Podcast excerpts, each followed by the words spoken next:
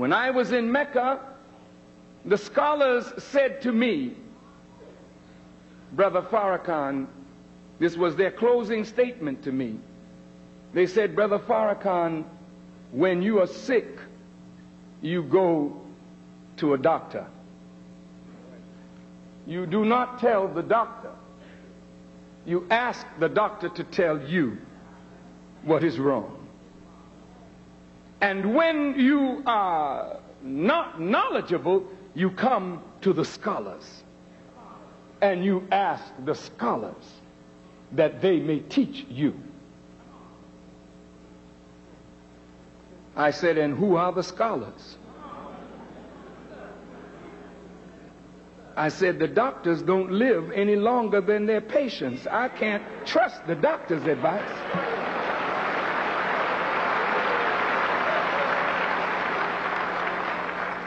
I said, and to me, it is the scholars of religion who have messed up the world of religion. I said, it seems to me, from my understanding of the book, and you must bear with me because I'm just a child in this. And I was not being facetious. I am a child in this. But I'm not a foolish child in this. I said, from my understanding of this book, Satan said to Allah, because you have caused me to remain disappointed, I'm going to come after them, meaning your people, in your straight path. And I will come after them from before them, from behind them, from their left side and from their right side. And you won't find most of them thankful. I will make all of them deviate.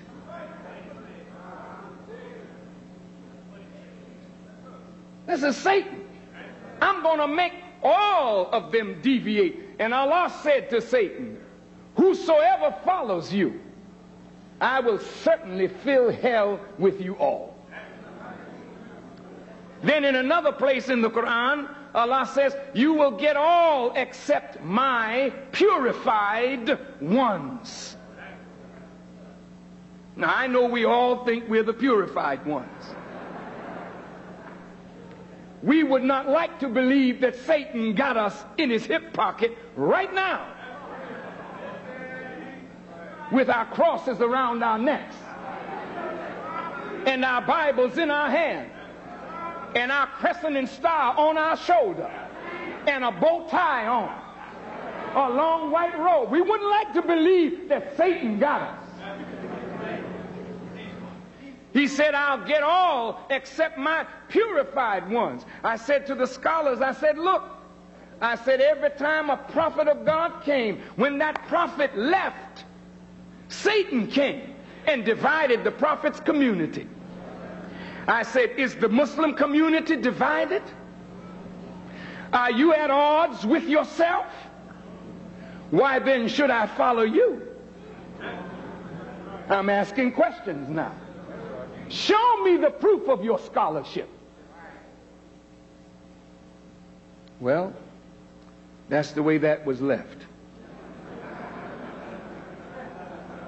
I didn't go to Mecca to follow them. I did not go there looking for an agenda. I had one when I left. I had one when I came back. God does not want us following anybody today but Him. He does not want us worshiping anyone today but Him. God and God alone has come to be our leader, our teacher, and our guide. And only those who submit their will entirely to do the will of God and bow down and humble themselves and don't try to make themselves more than what they really are, that people may worship them instead of God. Only those will be successful teachers of the people today. God is setting down all false leaders, hurling them down, not setting them, throwing them down. Everybody that you want to worship as a god beside him, he'll destroy them for you, to show you that none today is worthy to be worshiped but God. But we come back to the question, who is he? Let's get after that number twelve. He put it in point number twelve. I asked, why point number twelve? It's a very significant number.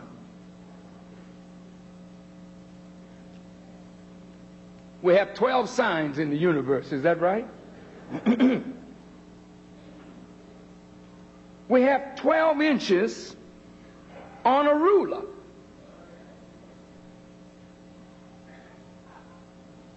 And the ruler enables us to draw a straight line. We want to go straight today. We've been crooked so long. But you can't go straight unless you have a ruler that will give you a straight rule to follow. So the Honorable Elijah Muhammad made it point number twelve because it is introducing the new ruler. The white man today is not going to be a permanent ruler. He will be set down by God, Bush and company.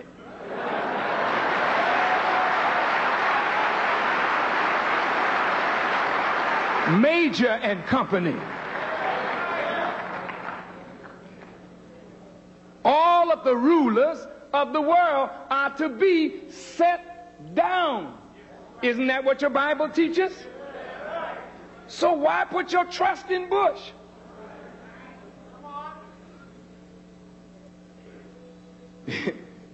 Don't put your trust in Saddam. Don't put your trust in King Fahd. Don't put your trust in Deng Xiaoping. You better look for the new ruler and make a straight way to him. Because all the others are going to be set down. In fact, America is boasting now. You've noticed how chesty she's become. Uh, in just a matter of days, uh, we'll, we'll knock off Saddam, and uh, we're going to set up a new world order. Not you, Mister Bush. You're not the one to set up a new world order, Mister Bush. You are so ingrained in the old order, Mister Bush, that if you don't make a change quick, you're going out with the old world order. But you don't see it. You're just like Pharaoh, proud and arrogant. And your arrogance has blinded you to your own destruction. You have been sucked into something now that's bigger than yourself. So be careful, Mister Bush. It looks easy, doesn't it, Mister Bush? Keep going. Keep going. You say, well, who do you think you are, Mister Farrakhan, talking like that to the President of the United States? Oh, I'm just um, one that has met with one who is bigger than the President of the United States. And if he's not careful, we'll be here. But he won't. Are you threatening? No, no, no, I'm saying no more than Moses said to Pharaoh, he and Aaron. There's another power on scene today, Mister Bush. And that's why I'm here today, to acquaint you with that new power, so you don't have to quake when Mister Bush calls. You can tell him I'm not answering my phone today.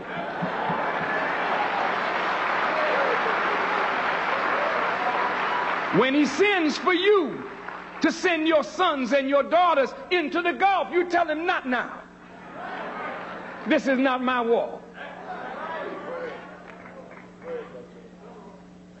He taught us thou shalt not kill when we were thinking about killing him. If thou shalt not kill is all right in Mississippi when we can't kill the lynchers, the burners, the rapers, and the robbers of our mothers and our fathers.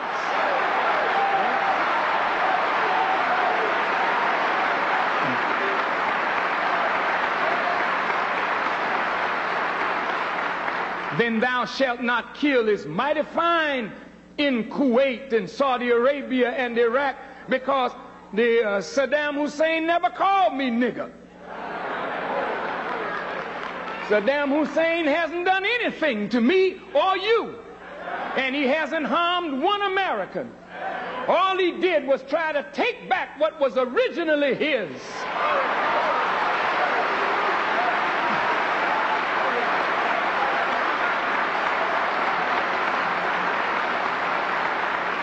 And this President Bush knows. He's wrong, and he's false when he said his cause is just and morally right. His cause is not just, and it is not morally right. This is only phase one of a battle, of a war that has started, which is the war of Armageddon. And this war that you see going on in the East, it will engulf the whole earth. You will see it won't be long. How he loves to bomb the cities of other nations. But no city in America has suffered such attacks. Well, you're in for a little something. I hope to tell you all about it before the day is over, as I try to acquaint you with the new ruler that we all should line up behind. A new world is coming. A better world is coming. You've been praying for it, Christian brothers and sisters. Thy kingdom come, thy will be done on earth, even as it is in heaven. It is on the way now. And Bush is not the head of it. The Messiah, the Mahdi, God is the head of that new government. This book, Quran and Bible. Now I want us to settle, because I'm going to go as fast as I can, but this is kind of deep. And these two wonderful books, Bible and Quran. These are magnificent books. This is the base of the Christian and Jewish world. This is the base of the world of Islam.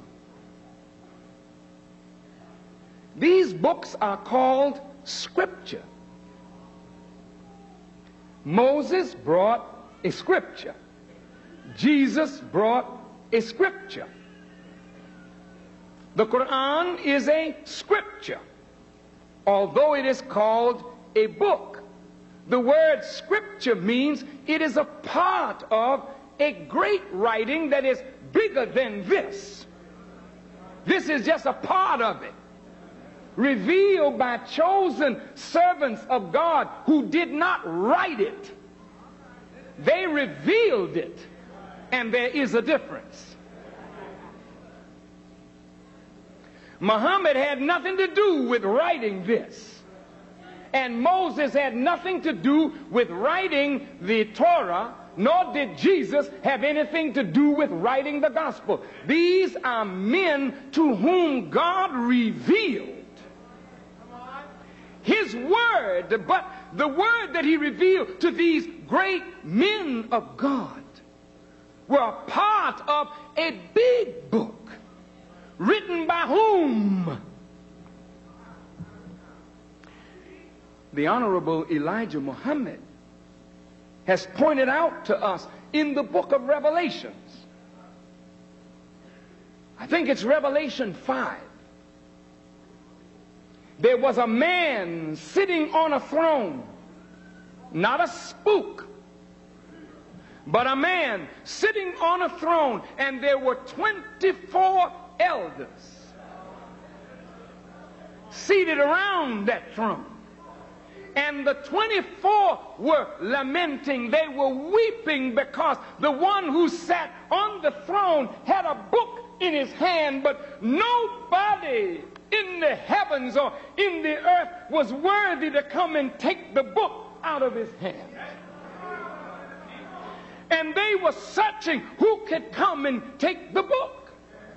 And then a lamb came up that looked like it had been slain from the foundation of the world.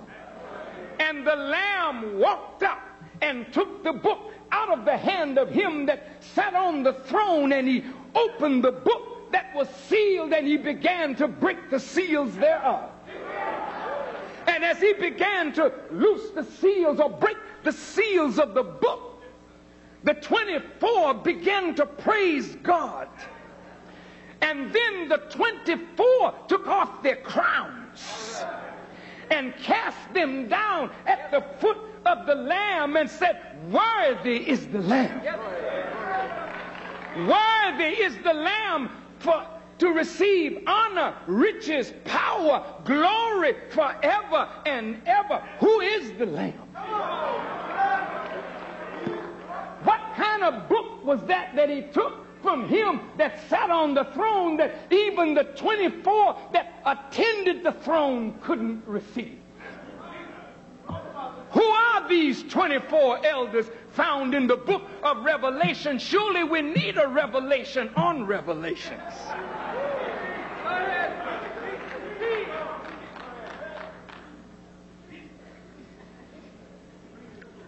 How does this twenty-four elders square with the Bible's us and the Quran's we? Who is the us in the Bible and the we in the Quran? Since God is one and has no associates, no rivals, no partners, who is we? Everybody all right? The Honorable Elijah Muhammad taught us that there are twenty-four wise men who do the work of making, producing Bible and Quran. These twenty-four wise men have the ability, listen carefully, to tune in on the population. Listen to the people think. They are mathematical, not geniuses. They are gods of mathematics. These men listen to the people's thinking, knowing that their thinking will produce this kind of circumstance and event. And these circumstances and events will produce people who will produce other circumstances and events. And then they write it all in a book. How long is the book to last? The Honorable Elijah Muhammad said that the circumference of the earth is twenty-four thousand eight hundred ninety-six miles, approximately twenty-five thousand miles.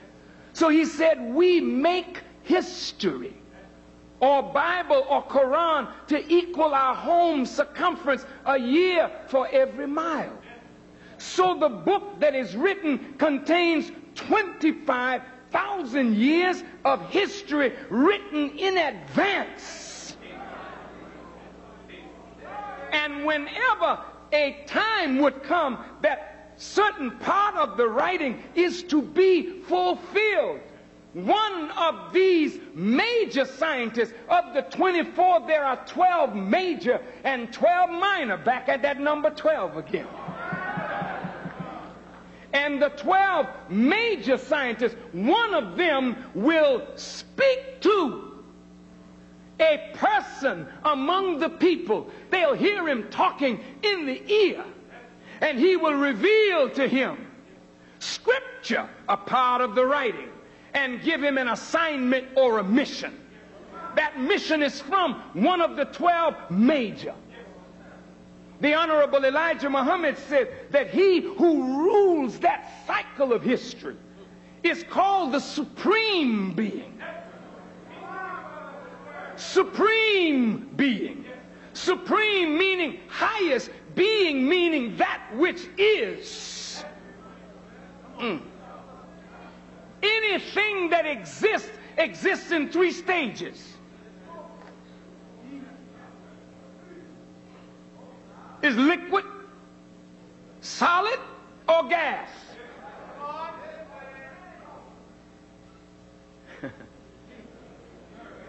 We don't see God as liquid. We don't see him as gas. Some of the old writers called him the Rock of Ages. You can stand on him. You can depend on him. He's solid.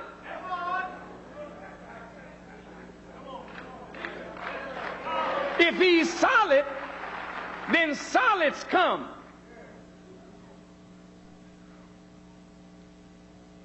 In either animate or inanimate. We don't look at God as an inanimate object. We see him full of life and spirit and a life giver. So we have to say he's not inanimate, he's animate. And animate means he's either animal, plant, or human. We don't speak of God as a plant, although they describe him as the rose of Sharon and the lily of the valley. We don't speak of God. We don't we don't speak of God as a vegetable, but we speak of him in the terms of the animal kingdom. And in the animal kingdom we have the lowest form, and then we have the highest manifestation. And the highest manifestation in the animal kingdom is who? It is man or woman, male and female. Well, now, wait a minute. You male chauvinists,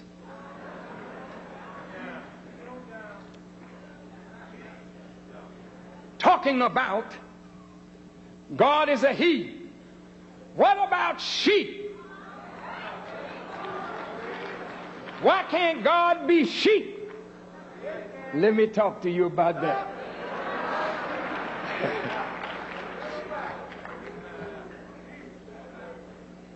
The Honorable Elijah Muhammad taught us that before the making of what we call moon, we used to write history for thirty-five thousand years, for the moon at that time was a part of the earth. Those who sent their contraptions up to the moon, they brought back samples of rock from the moon, and they smelled what smelled like gunpowder. The Honorable Elijah Muhammad taught us that the earth and the moon was once one planet. But one of our scientists who wanted the entire planet to speak the same dialect, but he couldn't enforce his will, he drilled a shaft into the then called moon and filled it with high explosives and set it off. That proved to be a great test of wisdom, for that part called moon was shot out thirty-six thousand miles and fell, I'm sorry, twelve thousand miles and fell thirty-six thousand miles from its original pocket. And as it was turning over, all the water on the moon fell to this part. So you got an earth that is three quarters water and one quarter land, and you got a moon with all of the uh, craters that held water. But there's no water on the moon. But the moon is constantly trying to get back what it lost. So it pulls on the waters of the earth. And because of the moon, you have the woman and her cycle like the moon. We'll get into this in a second. I want to talk about the woman.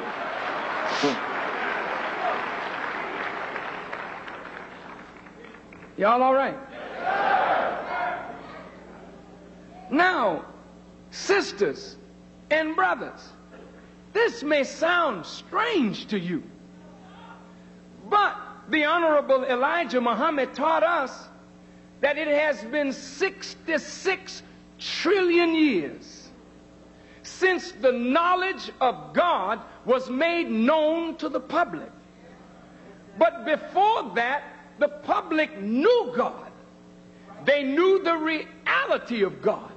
But since that time, God hid his face from humanity and has remained a secret. And that secret is the most carefully guarded secret of all secrets, the knowledge of God.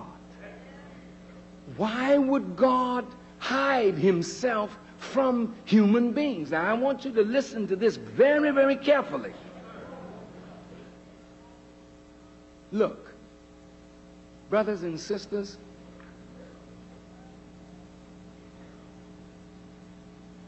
long before there was a white man on the earth,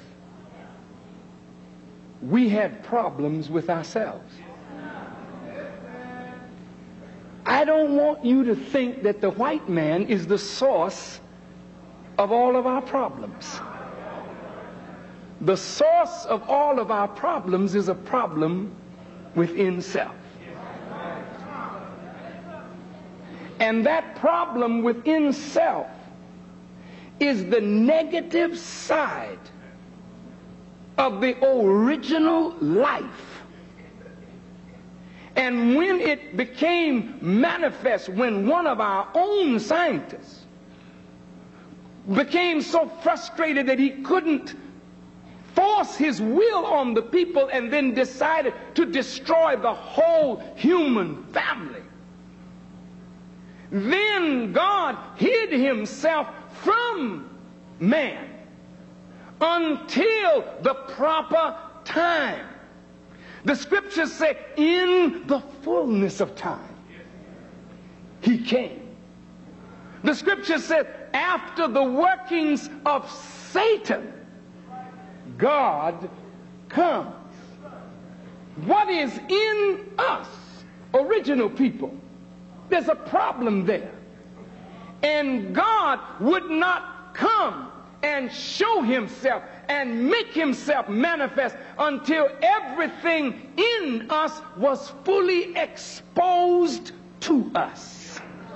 Then, when we are fully exposed and all of our weaknesses made manifest, then the human being could be perfected. Then only when you can make a perfect human being can you bring a perfect world through that human being. So in the scriptures, Jesus says, be ye perfect, even as I am perfect.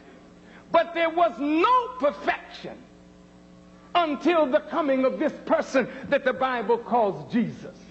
The Quran calls him Muhammad. This day have I perfected for you your religion, your nature, your being. And I have chosen for you Islam as a religion.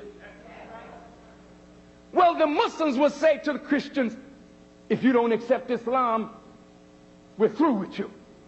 God don't want you because the Quran says, see, you got to accept Islam. Muslims, listen.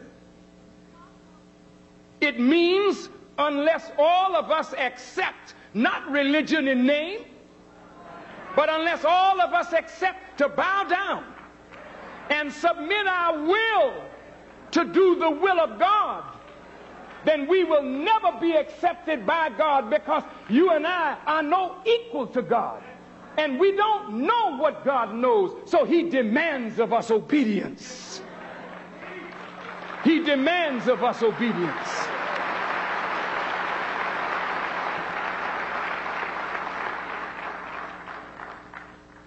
God, my time is running. Just, just bear with me a few more, please. Dear brothers and sisters, the Muslims and the Christians have been at odds with each other over Jesus and over the concept of God. We want to try and straighten all of this out with the help of God.